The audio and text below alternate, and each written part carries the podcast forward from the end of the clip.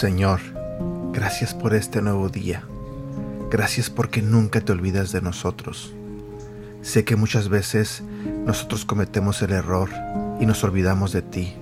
Empezamos nuestro día sin darte gracias, sin decirte algo en las mañanas. Empezamos nuestro día preocupados por el que vamos a hacer, por el que va a pasar el día de hoy.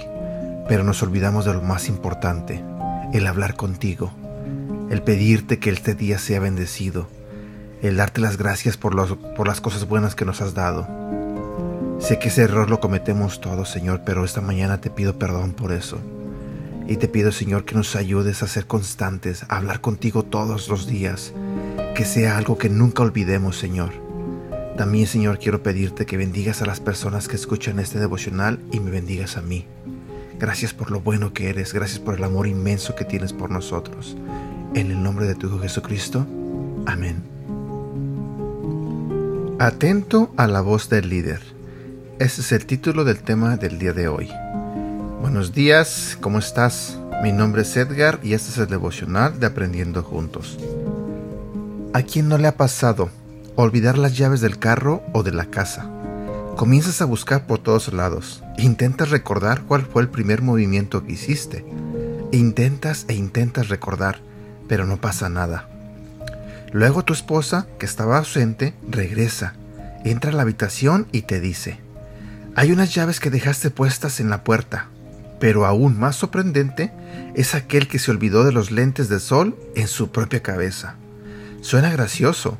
Sin duda, todos nos hemos olvidado de algo, y muchas veces de aquello que nos alimenta el espíritu, la oración. Por eso, Dios, a través de su palabra, nos llama a no olvidarnos de ese vínculo especial con Él, porque conoce nuestra fragilidad que los afanes diarios no te alejen del tiempo para conversar con tu Creador.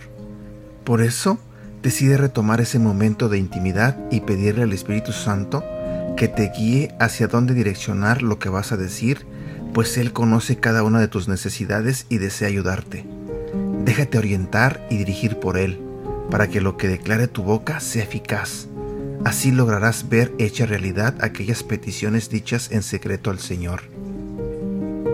Versículo para recordar. Efesios capítulo 6, versículo 18. No se olviden de orar y siempre que oren a Dios, dejen que los dirija el Espíritu Santo. Manténganse en estado de alerta y no se den por vencidos. En sus oraciones, pidan siempre por todos los que forman parte del pueblo de Dios. Y aquí llegamos a la parte final de este devocional antes de irme, quiero recordarte la invitación que te he estado haciendo todos estos días sobre el evento del retiro de hombres. El retiro se titula Transformados y la dirección de la iglesia es en el 24951 Camino Capistrano en San Juan Capistrano, código postal 92675. Nos estaremos reuniendo en la cancha de fútbol. Recuerda que este evento empieza exactamente a las 8 y termina a las 8 de la noche.